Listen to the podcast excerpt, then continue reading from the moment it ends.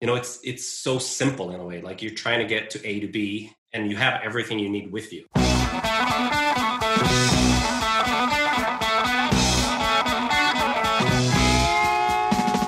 Welcome to the Low Tide Boys, a swim run podcast. I'm Chip. I'm Chris, and this is episode 50. This is officially our carbon fiber episode. Today we have the founder of Frank Paddle, Frederic Bengtsson. Um, as most, if not all, triathletes, current or former, would understand, we're going to majorly geek out on this interview about all things carbon fiber, the design process, and the future of swim paddles and swim run. Can't wait to share this interview with you later in the show. Yeah, I really uh, fascinating. Fascinating. From minute one. Yeah. Fascinating. On to this week's shout outs. So we are shouting out all of our listeners in Porto Alegre. Alegre, Brazil. They have a bustling swim run scene in southern Brazil, and we're grateful for everyone tuning into the show. Muito obrigado. which, uh, many thanks. Many thanks. Now, for everyone's favorite mid show theme song, This Week in Swim Run, powered by RaceID.com.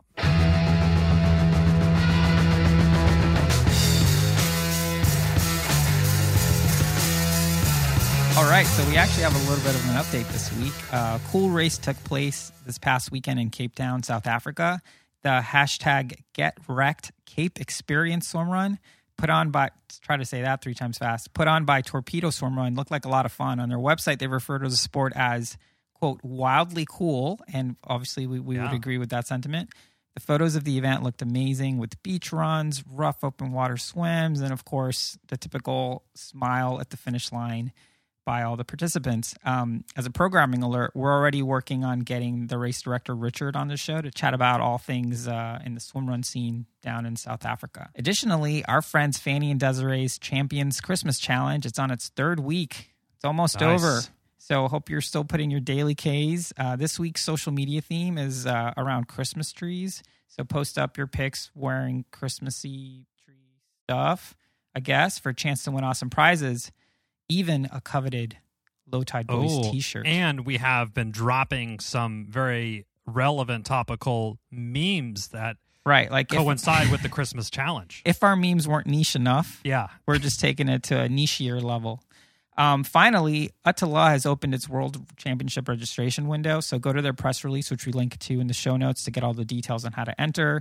Registration is open until January 20th, 2021. So make sure that your race results are up to date and may the odds be forever in your favor. And a note on that actually, we if for some reason you did a race but you didn't log it, for some reason the load we didn't log any of our races this year and it took me about maybe 5 to 10 minutes to get all of our races and all of our times in. So it's not a hassle if you don't see your stuff in there, don't freak out. It's really easy to do.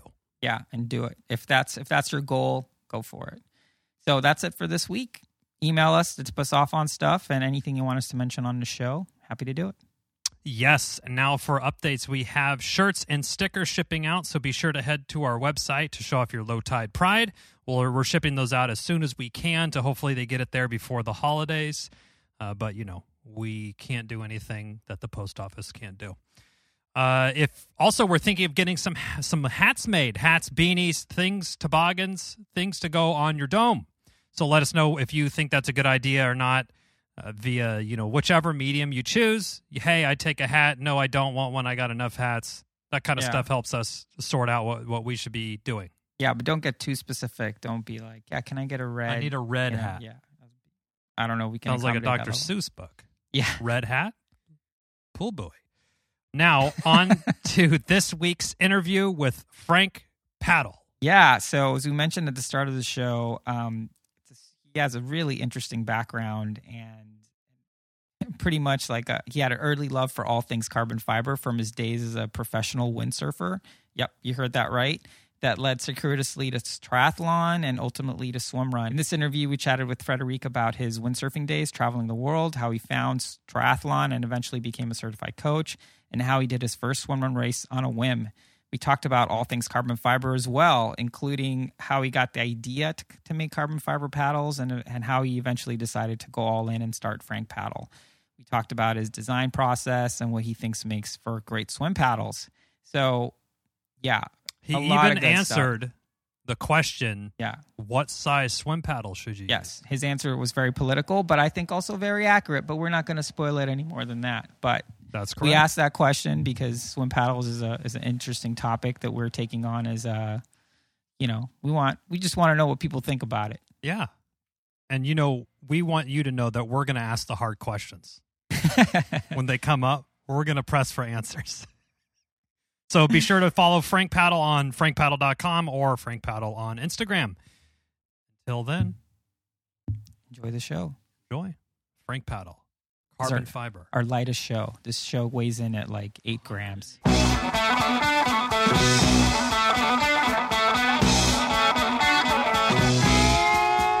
Okay, we're very stoked to have Frederick Bengtsson on the show. He's from Sweden. He's the creator and, of Frank Paddles. Welcome to the show, Frederick. Thank you so much for having me. Stoked to be on. Yeah, so so we've been trying to make this happen for a few months. I'm really glad that that we're the schedules finally aligned. But before we start talking about Frank Paddles and and your experience in swimrun, why don't you tell us a little bit about kind of how you grew up in sports? Um, I know that you used to be a professional windsurfer. Can you just dive into that a little bit for us? Oh yeah, so I mean, I'm from from Sweden, and we are pretty big on sports. Um, and I was doing sports my whole life growing up, like soccer and and playing hockey and like most sports basically. Mm-hmm. And then uh, when I was nine, I just like fell in love with windsurfing. And like on the west coast of Sweden, where I grew up and where I live, it's uh, it's very windy, and it's really good for windsurfing, like wave windsurfing. Mm. Um, and I just got super hooked on it, and that was my like my one true passion in life, basically for a good decade and a half Wow. and uh, I was competing a lot, and it's kind of like one of those things where you are like some people can say like, oh, they have talent, for example, but it's, so much like dedication, and you're so into your sport, it kind of comes natural. Mm. So like, um, I never felt like I was training. Like that came kind of later, like in my twenties, I kind of started feeling like I was training um, but it was all just fun. Windsurfing is a really cool sport. It has a lot of uh, and like elements that's kind of pretty similar to um, to swim run, just like with being in nature um, Right. and like with whatever that entails. Like sometimes it's Hmm. really nice, and sometimes it's snowing and you know blowing a storm. Wow. And you got to be ready for anything kind of just just very similar to swim run. Yeah, yeah, exactly. And you you have the gear to be able to go out even if it's a nice breezy summer day or if it's a full blown storm.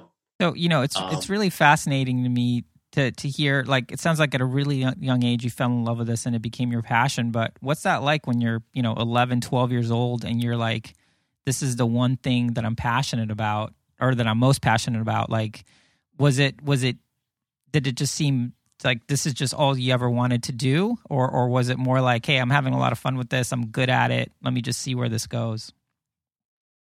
Mm, it was kind of i had a really hard time being you know a teenager and think of having a normal job. Mm, Yeah. uh, like I, I couldn't imagine not trying at least to become like a full-blown professional um, hmm windsurfer and um, i mean that passion kind of held on all the way until it didn't feel like a passion anymore and that's you know the day that i eventually you know canceled all my or i didn't re-sign my contracts and Mhm. stop competing um, because it came to a point where all my like i found myself in venezuela after being on hawaii after i don't even remember like i've been somewhere else super exotic Yeah. like in amazing uh, location and i was like miserable i was just training to become you know the next level uh, and it totally took away everything that was fun about it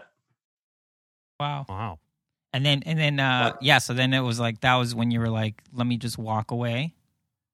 yeah i ra- i was like i'd rather have like keep a little bit of the love for the sport and leave the professional like the competitive side of it Mhm. Um, than to like totally burn out and never want to you know look at that equipment or talk to those people ever again Yeah. Now, sometimes this, when you hear a story like this, and it does sound, I, I definitely kind of felt for you when you said that, you know, you had been to these places that people dream of just going once in their entire life for a vacation, and you're hitting three of them within the summer, pretty much, it sounds like. Did you just completely walk away and didn't touch anything for a couple years, or did you just kind of dial it back? You got out of the professional thing, but you still went out every weekend on the mornings and, and went and did some windsurfing, or what, what was your kind of process for that? It was kind of, I think, for almost a year, I I was totally like I didn't, I wasn't in contact with the sport whatsoever. Mm-hmm. Uh, but I've always been like since I was early teenager, like in like windsurfing equipment is extremely expensive.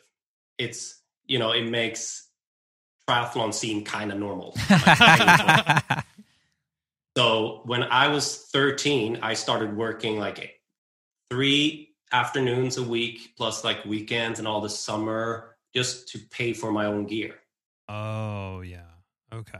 So um and that job when I was you know late teens um that like I used to work at that place full time. Um and I started working there again after like a year being away from Ah. that. Interesting. So, so, so you transition away from being a professional windsurfer, but you're obviously still very active and, and athletic. Where did um, like trash, tri- triathlon and sort of swim run pop onto your radar? So triathlon, like I for those years after competing, I was just I don't know, I didn't have a purpose. You know, when you go from having a like a a passion that just basically is a, a part of every little part of you and your life and your daily routine, and then that disappears. Like I had a big void that I didn't really fill with anything. So I would kind of like I would still windsurf a little bit. It was still a lot of fun, but I didn't have anything that like you know sm- swept me away, kind of. Hmm. And then when I was twenty, I think I was 26, 20, uh, 26, I think. Um, a friend that I knew that was an extremely good windsurfer. He he was talking about doing an Ironman, and that that story just like when I heard what he, how he described like trying to finish the run and like cramping and you know crying and laughing at the same time, I was like, that's what I want to do. That sounds like that sounds like a mission, Yeah. uh, and that really, like, so basically when I started training for a triathlon, like Ironman was the only thing that was like worthy in Hmm. in my head. Yeah. Like just the hardest, like The what's, only what's challenge the hardest enough. experience. Yeah. Yeah, Wow. Interesting. And then, um, and then, so, so I'm assuming you successfully negotiated an, an Ironman, and, uh, and, and then, and then, where, when did you first learn about swim run and participate in one? so that was my i had a friend that i was training with um, who was also into doing ironmans. And he um, he always liked more like the adventure kind of races. He did uh, like alp marathon runs and like more multi-sport kind of races. That was his his passion. Uh, and he was like there's a race up in stockholm. Um, do you want to be in my team? Because then you can help me with the swim. Um because he wasn't a very strong he was a decent swimmer uh but he was like it's He wanted you to tow him. uh, he ba- basically wanted me to pull him. And uh and he was like I'll, I'll pay for your entry and the travel and everything. So i was like okay let's go. That sounds like fun. That's a good deal. yeah. so um yeah so we went up to amphibiamannen i think this is 2014 i don't think it's 2013 it must have been 2014 um and it was super cool but i was so into um like the whole ironman because ironman was still so new to me. Yeah.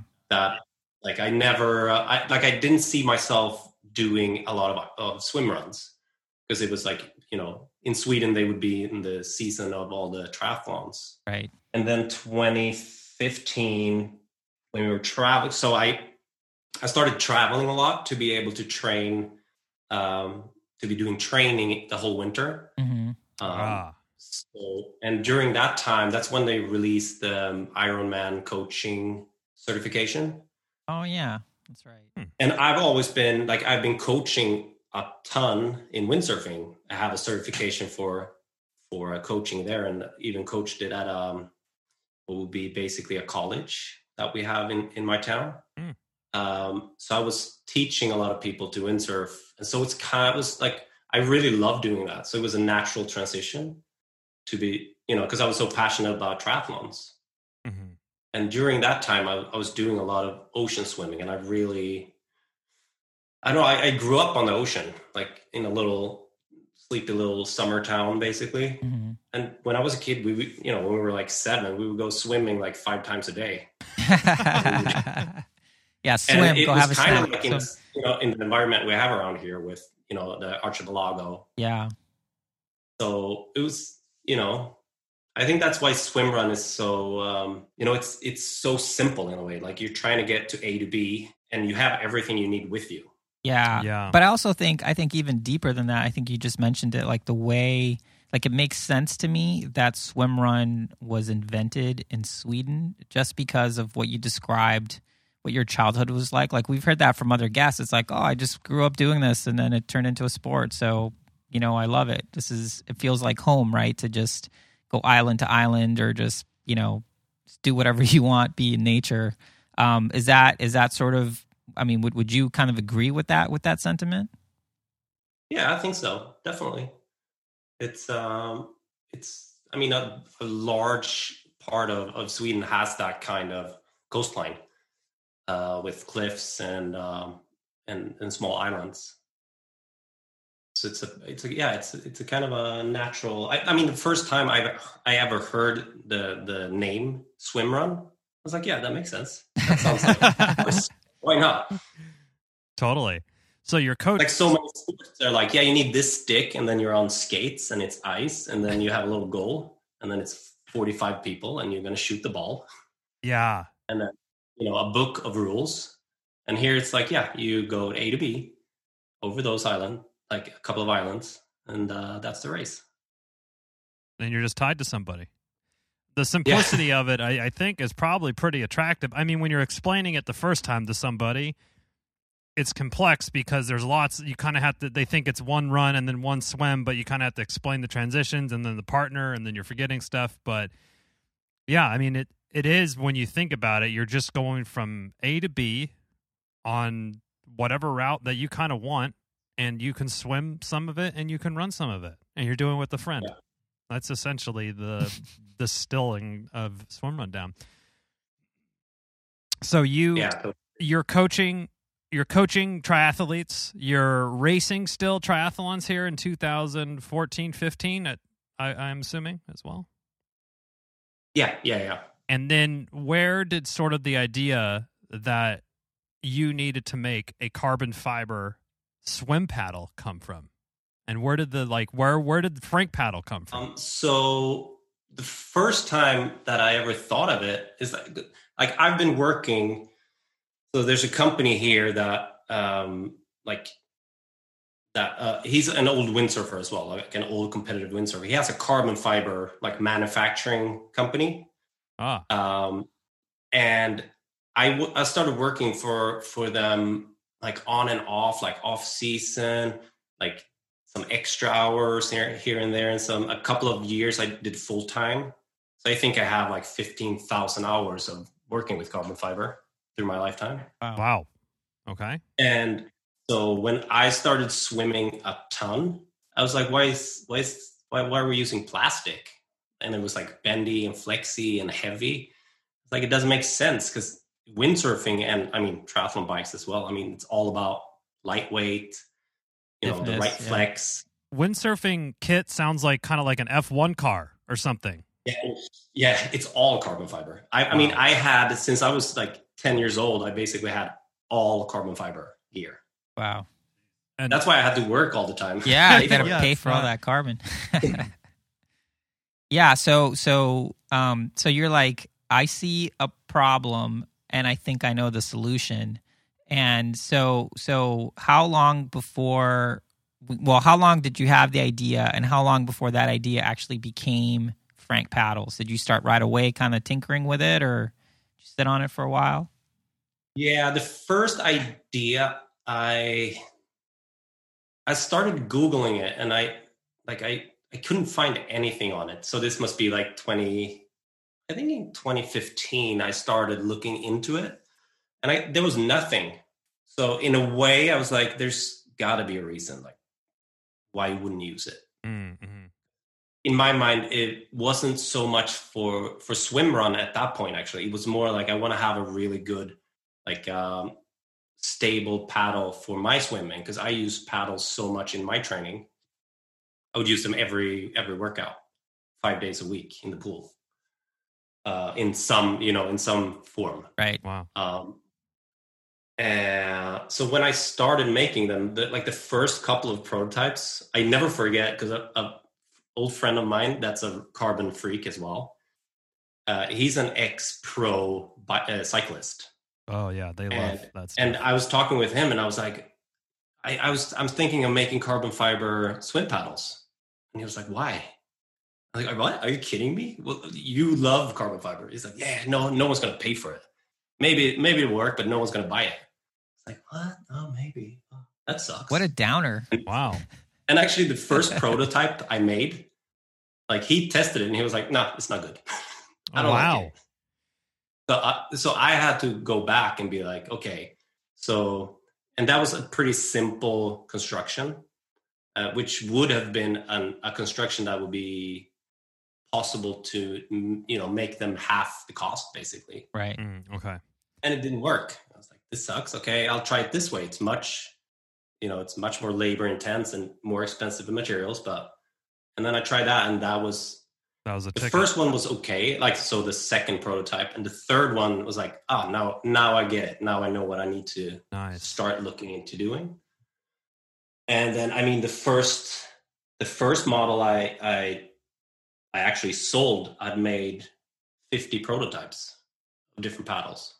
Wow. Oh stiffness and holes and that's why it's so much fun sometimes when i read comments um, of like how a paddle should be because i've tested you know 50 of my own and then probably 20 other brands like plastic paddles Yeah. just to, like for reference um, and um, i I mean, today the, the the model that I released a few months ago is compared to the that first one I released, it's like space age in between. right Wow.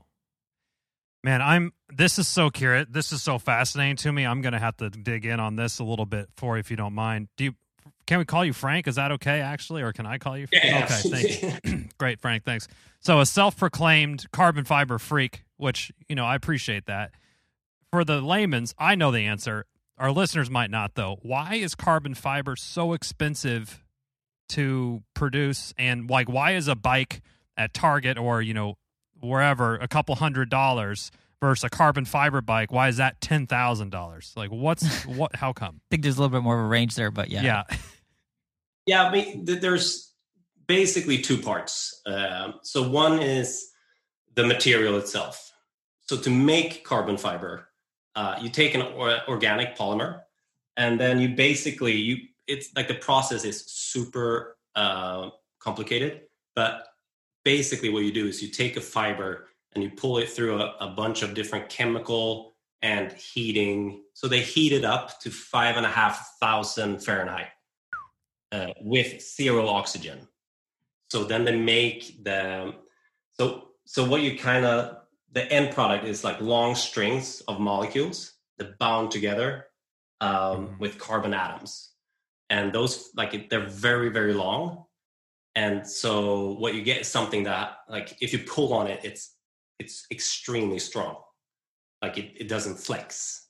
okay So what you can do, you can use then like super thin uh, carbon fiber and make it really stiff compared to how um, how uh, light it is. So how heavy it is. okay so the material is is is labor intensive to produce and expensive because you have to heat it up with probably really expensive Yeah, you- machines you and need stuff, special and then you need a lot of this material because they're all in these really thin fibers. yeah, and, then, you they have to make that into a weave. Then you have to like weave that all together. So it's kind of like, Yeah. uh, yeah, And the weave Wow. and the weave is for um I mean the reason you want to weave is because the stiffness is directional. So um on the longitudinal of the atoms like it'll be super stiff, but across them it's actually it can still be brittle. Um Yeah, yeah, absolutely. Are you reading that from somewhere? How do you no, know that? I I'm a carbon fiber freak myself. You're you didn't know that? too? You didn't know that? I do now. Oh, yeah. I know what I'm getting for Christmas. I was all about fiber. saving like 4 grams here and there, you know. And then, so the the second part to like, let's say a, a bike, like why that's more expensive if it's carbon fiber compared to if it's uh, aluminum Hmm. or some sort of steel. Uh, the big difference is that you have to put all like it's all handmade. So even if you're buying something that's you know from China, like a like a cheap carbon fiber bike, it's still made by hand, and you cut out different. So because the the carbon fiber has strength going one way, um, you have to combine different um, part like different parts of carbon in order to get it strong where you need it to be strong Mm, and flexy where you want it to be flexy. okay. Right. So a bike will have, you know, hundreds of small segments of carbon fiber that have their specific part on the bike. Wow.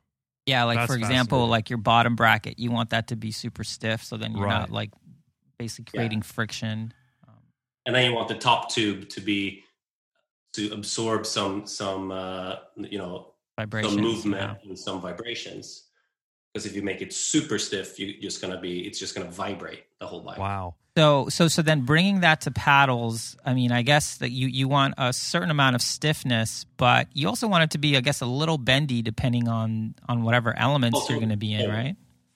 that that's a lot of like that's when you start working uh, in what's called a sandwich construction Mhm. so you have a core material that is not carbon fiber that has a lot of air into it so it's super light Mm. uh, but they also have it so we have that in of course different variations and in different uh, densities so different weights uh, so with the thickness of that material and the type of carbon fiber and the angle of the carbon fiber, you can totally, I can make a paddle that's extremely soft, or I can make one that's hard as a rock, you know, that doesn't flex at all. This is this is crazy.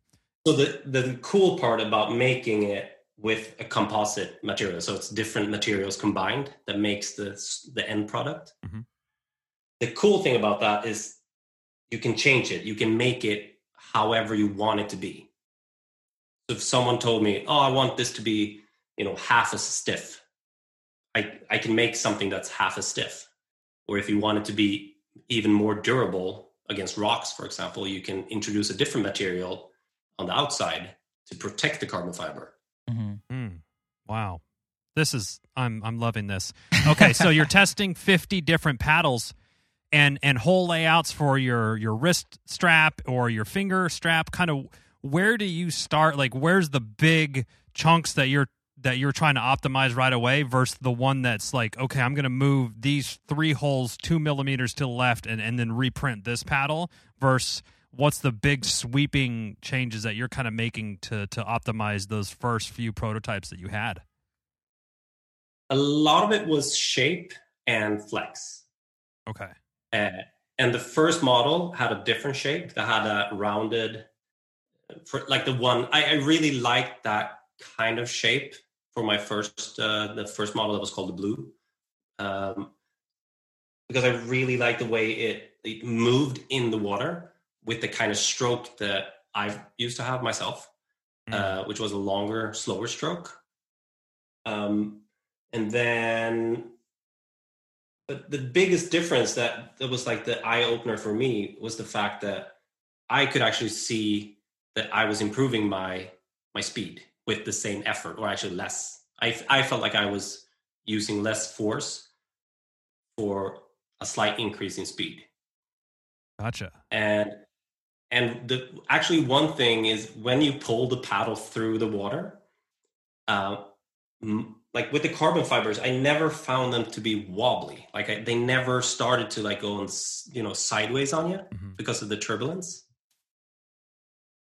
Oh, interesting. Because a, a, paddle is really interesting because when you when you stick your hand in, it you you work with um, with a linear flow. So as soon as you start pulling in the water, it, it just turns into a lot of turbulence. And for me, it was controlling that turbulence that made my the, the paddles uh, behave better, for lack of a better description, uh, to behave better in the water.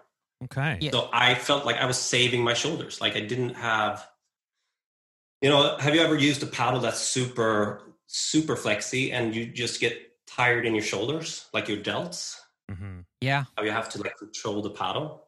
Yeah, definitely. Yeah, like the entry level paddles that have like a lot of holes in them can can be can be like that. Um, now, some paddles also have like a little bit of texture on them to, I think, help with that turbulence. Um, is that something that you found was helpful or not helpful in, when you were designing yours? Yeah, the first one I actually I I noticed that I and I um, the paddle had more control when I had that texture on it. Um, uh, and it also helped, you know, gave it grip and also gave it actually a little bit of um, like that surface made it a little bit tougher against um, you know rocks like scrapes climbing and stuff. Yeah. um, but with actually with the second uh, paddle that i, I launched a, uh, a, uh, two months ago um, i have a different finish on it like a matte finish. And that just for some reason that felt better with this shape. And i don't really have a good explanation for it but it is very different and it's thinner as well the paddle. Nice. So okay you you made a couple prototypes. You gave one your buddy. He he kind of poo-pooed on it a little bit. You went back to the drawing board. At what point did you kind of have something that people were you know i mean you're you can't buy your paddles on your website. Like you don't have stock on them so they're obviously the demand is higher than than the supply or at least the supply you're willing to produce i suppose. Um, so so where did you kind of like realize that hey i really have something here? Or were you totally fine just hey i made something for myself and it helps what i want to do and i'm cool with just if if i'm the only one who uses these that's fine with me. I, yeah it came to that point. I was really uh, you know i tried it out. I had quite a few people like buy some of the early like the early models and try prototypes for me and like give me their honest opinions. Uh, um, yeah, I don't know. I, I it was never like you know lightning from the clear blue sky okay. kind of. It was more. It was something that was creeping. It's like yeah, maybe because you know initially I wasn't. It wasn't towards um, swim runners. It was more you know triathletes that wanted to have something fancy in the pool. Yeah. I mean, you know, if you're just using it for training, like you don't care if, oh, today I didn't have to lift 1100 pounds on my swim session because I had a lighter paddle, you know? So I was, then it was just hmm. the, the stability and some, I wasn't sure that people would care enough, to be honest. Interesting. Yeah, I mean, I guess for training, yeah, I can see why that wouldn't be a thing. But for swim run, I mean, uh, a friend of the show, um, and friend of Frank Paddle. Yeah, G Flow and Tobias from Germany. I mean, I think it was G Flow who basically shared the hot take with us that he thinks that every winner of you know major major swim run races in the future are going to be using carbon fiber paddles.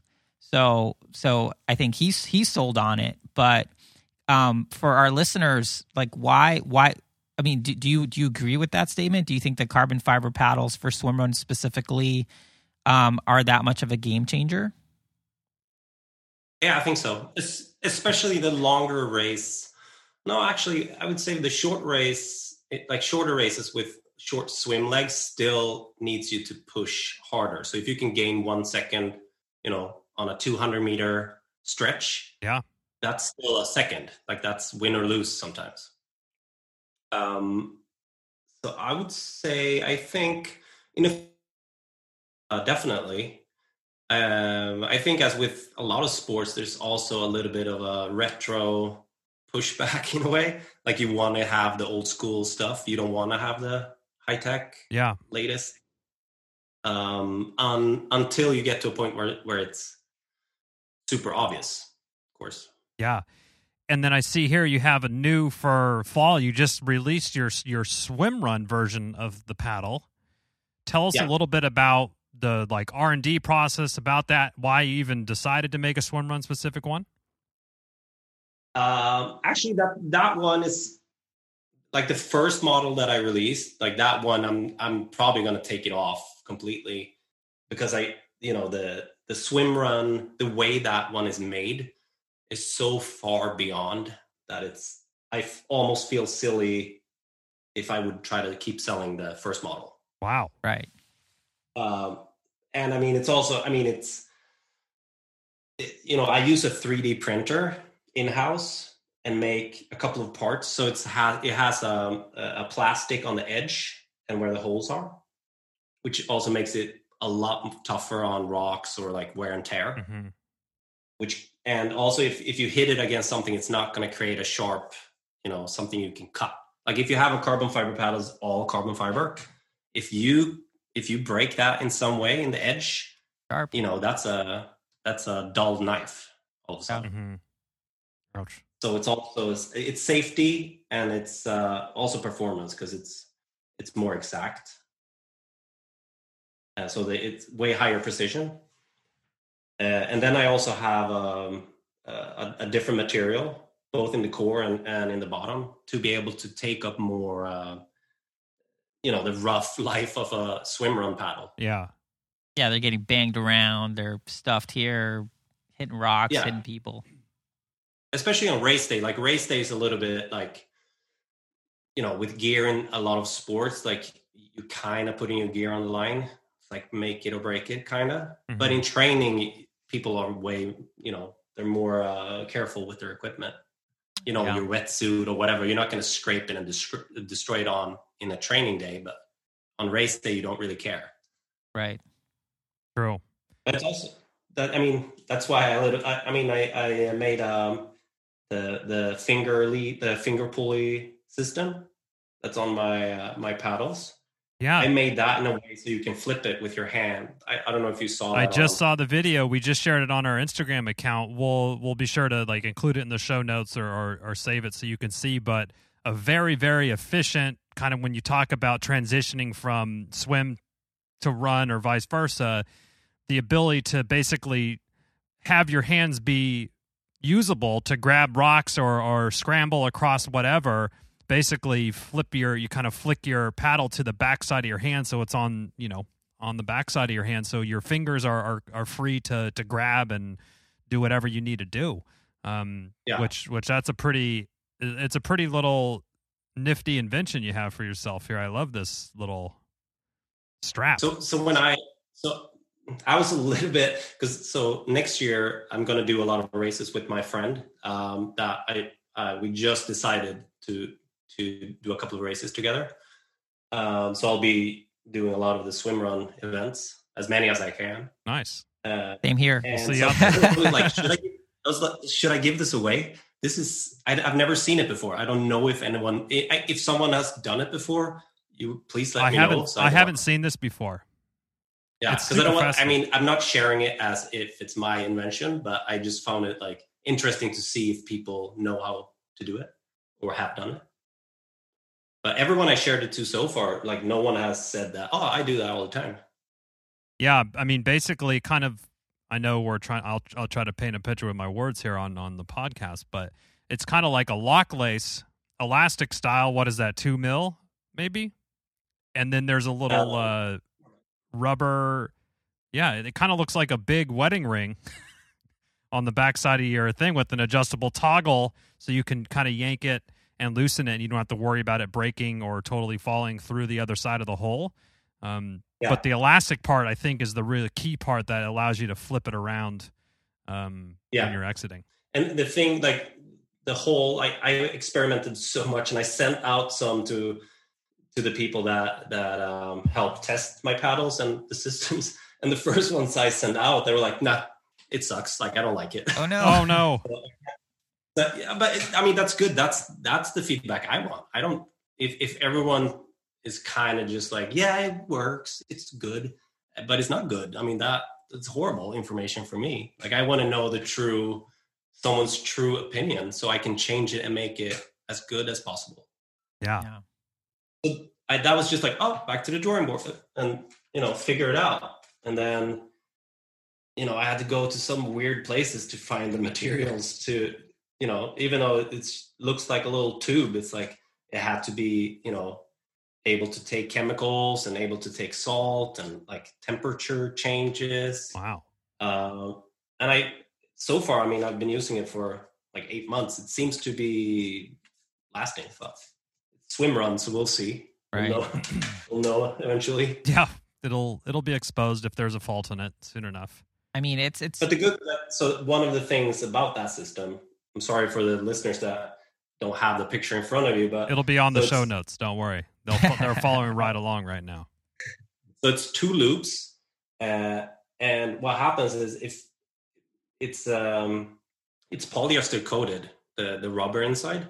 So and it's a lot of small rubber strings inside of the like the cover. So if you would like, let's say you you slide it over a piece of glass and it one of them breaks, you can still use it. You can still like put it together and pull that through the um, The whole like yeah. the cord, like the pulley cord. It's a similar setup Like- what um what I've seen on goggles actually. Kind of the two elastic straps so it, it looks very similar to some, kind of a goggle mount. Yeah. So I just felt like if you're doing a long race, you don't want to have to bring, you know, a ton of spares. Yeah. Of course, you'll have maybe a spare of, goggles with you on Mhm. a long race, but you don't want spare cords and you know paddles, and you want to keep you want to bring as little as uh, possible. Yeah. So Frank, w- what's the type of swim runner or, or person that is coming to you to try to to try to purchase swim uh, Frank paddles?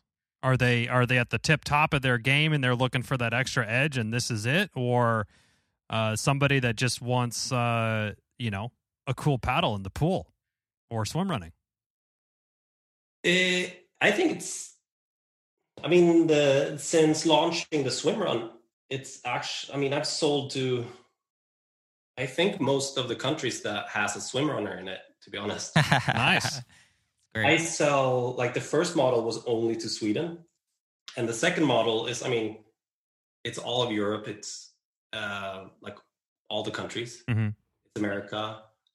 Uh, South America still. I don't know if they when they're going to catch on, but but it's uh, Europe is really big on on. Uh, it's really catch. I mean, you can tell that swim run is growing yeah. crazy fast because it's everywhere.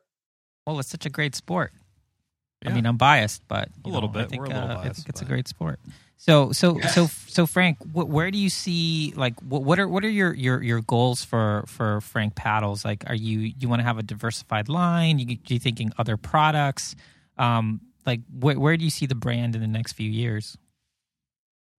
Um, I think a little bit like the whole idea behind Frank Paddle, why it even started, and why I'm doing it the way I do is that I'm I really don't like when something is, you know, you design it in your country and then you ship it away to have it made, you know, in, in China and then you send it back Mhm. uh, I really like the fact of having it locally, you know, in Europe, in Sweden, in my town, like in my own, um, you know, factory, um, and, and having them handmade. Like I don't want, I, I don't want to outsource it ever, and uh, I don't. I I'm going to do everything I can to never ever be in a position where I have to make them somewhere that's not like in America or Sweden or like Europe for sure, but like I don't want to send them off to like a sweatshop, and Yeah, Right. that's. Yeah, it's I hope I never ever have to even consider doing that. it's an it's an artisan product and you're the artist and you you know this is your your baby essentially and you want to have complete oversight on it which makes a lot of sense to me Yeah, I mean, I think there's also another piece. There's sort of the environmental piece, right? Where a lot of these things are made in China and Taiwan, and the process of making carbon fiber actually, you know, isn't that fantastic for the environment. So you can at least mitigate that a little bit by Not shipping not it having to ship yeah. it all over the place and, and all that stuff. I think I think it's noble, not only uh, a good idea. And then it's all, it also allows me to have full control. So if there's anything ever that's that would be failing for some reason, then it's very easy for me to change it. Right. Mhm. And that's also been a part. I mean, the the blue paddle hasn't been on stock because I'm not. I don't want to sell it. Uh, and the swim run paddle has been kind of like almost in stock since I launched it in all sizes. Uh, but that one also was like I wanted it to be. I wanted to be able to stand by it 100 percent before I Yeah. like just did it in order to sell them Yeah. because I don't want to like I don't want to sell something that's not the best or you know the best that is possible to make. And it's it's always going to be a learning curve. I mean, I already have uh, you know two more um, of the swim run model, two more versions that's coming out because I want to be able to you know give like an ultra pro like super duper light one where you have to flip them around like you can't climb anything with it mm-hmm. because you're gonna break it. Like I want to make one one of that one like that for someone like myself that I'm never gonna use them to climb a, a rock ever. Um, and then the model that I currently have, and then like a heavy duty one. If you are afraid of like breaking them or you use Mm. them in training every single session uh, outdoors. So, so Frank, um, I have I have an important question. This is hotly debated on Oh. our show with our Mm. guests. Big paddles, medium paddles, or small paddles? Where where where do you land on what swim runners should be using? Right size. Ah, oh, oh, what a very clever answer. Very political answer. Love it. I mean, that there is, I would say it depends on, first off, your hand size and how efficient you are in the water. And as soon as you have the least bit of a, a faulty stroke that you're going to have to pay for with, you know, impingement or whatever it is, Mhm. Then you're going to suffer having a big paddle. And you're also going to slow down your stroke rate. hmm So I think it's it's a it's a really hard question because it, it varies. I mean, I I have I've made triple XL carbon fiber paddles custom, Whoa. and I sell an extra small. That's you know that is the size of a of an iPhone, basically. Sounds cute. So, I mean, it's, there's everyone out there. Great. That's And if you're like me, I mean, I'm I'm six foot four, two hundred pounds. Like for me, and with big hands, like for me, a large paddle is you know feels doesn't feel big. hmm Like that's a high stroke rate kind of paddle for me. Yeah, Yeah. well, you know, that's So- that's that's some of what we've heard on the show as well. It's like getting the paddle that's right for you and stroke rate is is more important than necessarily having like the biggest paddle that can move as much water as possible. Yeah, we uh yeah, we had John Stevens on uh very f- quick American swim runner out of Portland, Maine, and he had some great tips about open water swimming if if it's a more turbulent uh water, maybe there, you know, you want something that you're going to be able to turn those turn turn your stroke over a lot quicker than the big if you had huge dinner plate or, or trash can lid type paddles and you got huge waves and chop that you're trying to trying to make your way through having those on are just more points for kind of turbulence to mess your stroke up or take your stroke the the other way Yeah. Oh yeah, I, I totally agree. So yeah, I would say it's. uh I don't think it's ever going to be like you need. Like you should always have a medium, or you should always be, have a small or a large or whatever. I think it's going to end up being like you need maybe two sizes or maybe even three uh, for the all the different conditions and different. I mean, if you have a really long swim segment or you have a, a super short swim segment, of course, it's gonna like it's gonna change a little bit your swim speed. mm-hmm. If you can go all out on a you know a 50 meter um, yeah or or have a, a you know a, a mile swim in in choppy waters. It's gonna it's gonna change quite a bit. Yeah. Nice.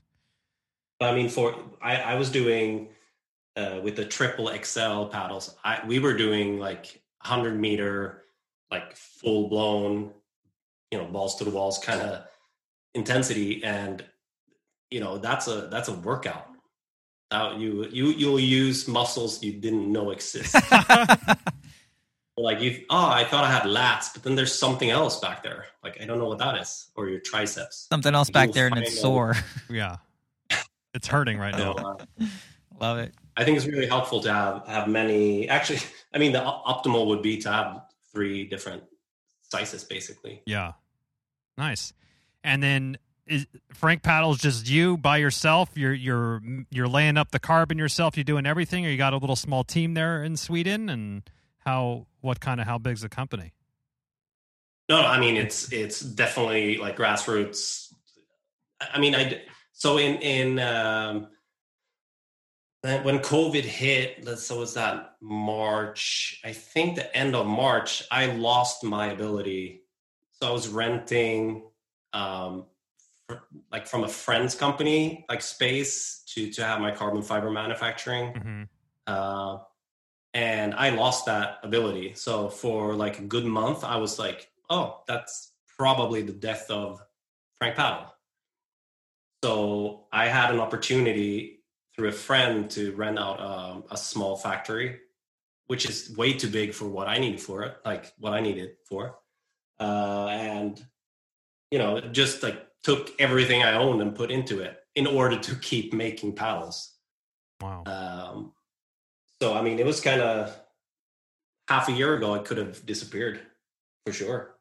Wow. Wow. And you and you didn't disappear. You in fact you just doubled down, which I love it. Yeah, I was like, if I don't, like, I would just, re- I would have regret that for the rest of my life. If I, you know, Yeah. knowing that I had the opportunity to see how, like, where I can take it. Yeah.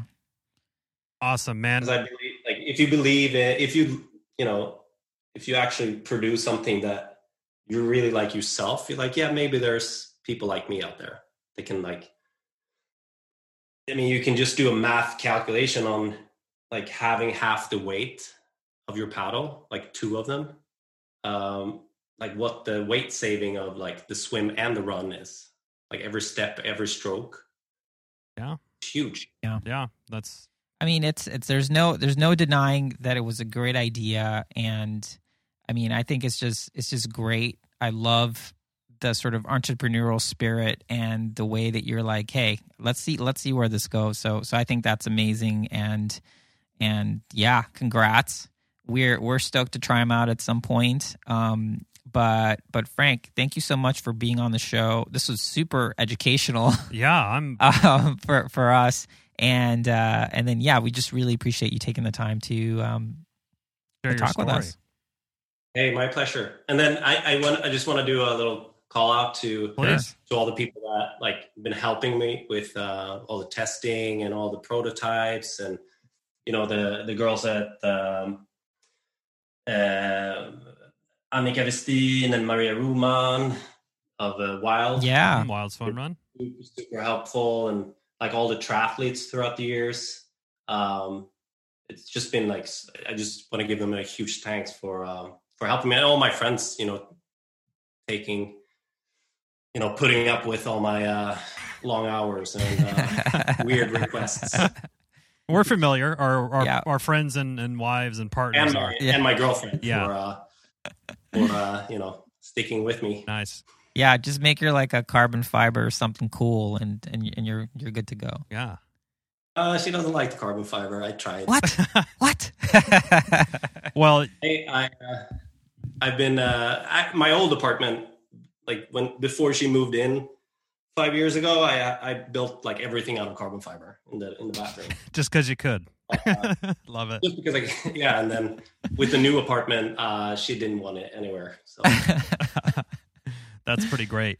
Uh, yeah, if anyone uh, is interested in checking out Frank Paddle, frankpaddle.com, and then on Instagram as well, Frank Paddle. And we'll include all this good stuff in the show notes. But uh, Frederic, once again, thank you so much for coming on and, and chatting with us about swim run and paddles and dropping some carbon fiber knowledge. Thanks, guys. It was a it was a true pleasure, and I uh, I hope. Uh, you, are you guys going to Sweden next year? Do you have any? Well, plans? let's see if we're allowed to go anywhere from the United States. But yes, we are planning um, sort of like a a European tour uh, whenever we're allowed. Because yeah, we would we would love to to sort of see everyone that we've been interacting with all year, and, and definitely go to the birthplace of the sport that we've um, grown to love. yeah, we should totally uh, meet up. We'll definitely, keep in touch. definitely. Yeah, for be sure. All right, Frank. Thanks. Thank you so much. Thank you for listening to the Low Tide Boys, a swim run podcast. Make sure to subscribe wherever you listen to your podcast and leave a review on iTunes if you're so inclined. You can also sign up for our newsletter at lowtideboyz.com. That's boys with a Z. And check out our meme page at The Low Tide Boys on Instagram. If you have any questions or suggestions for the show, drop us an email at lowtideboys at gmail.com. We'd like to thank RidingEasy Records for our show music, and of course, our wives for their support and tolerance of our swim run activities, hobbies, and other bullshit we do. Finally, you can support our efforts on Patreon. Until next time, get out there and go for a swim. And then a run, And then another swim. then another run, And then another swim. and then run to the finish line. And just keep going until you're done. Yes. Or Until run you to cross or, the finish line. Or run to the car Or run to your car. somewhere. Just keep running. Only have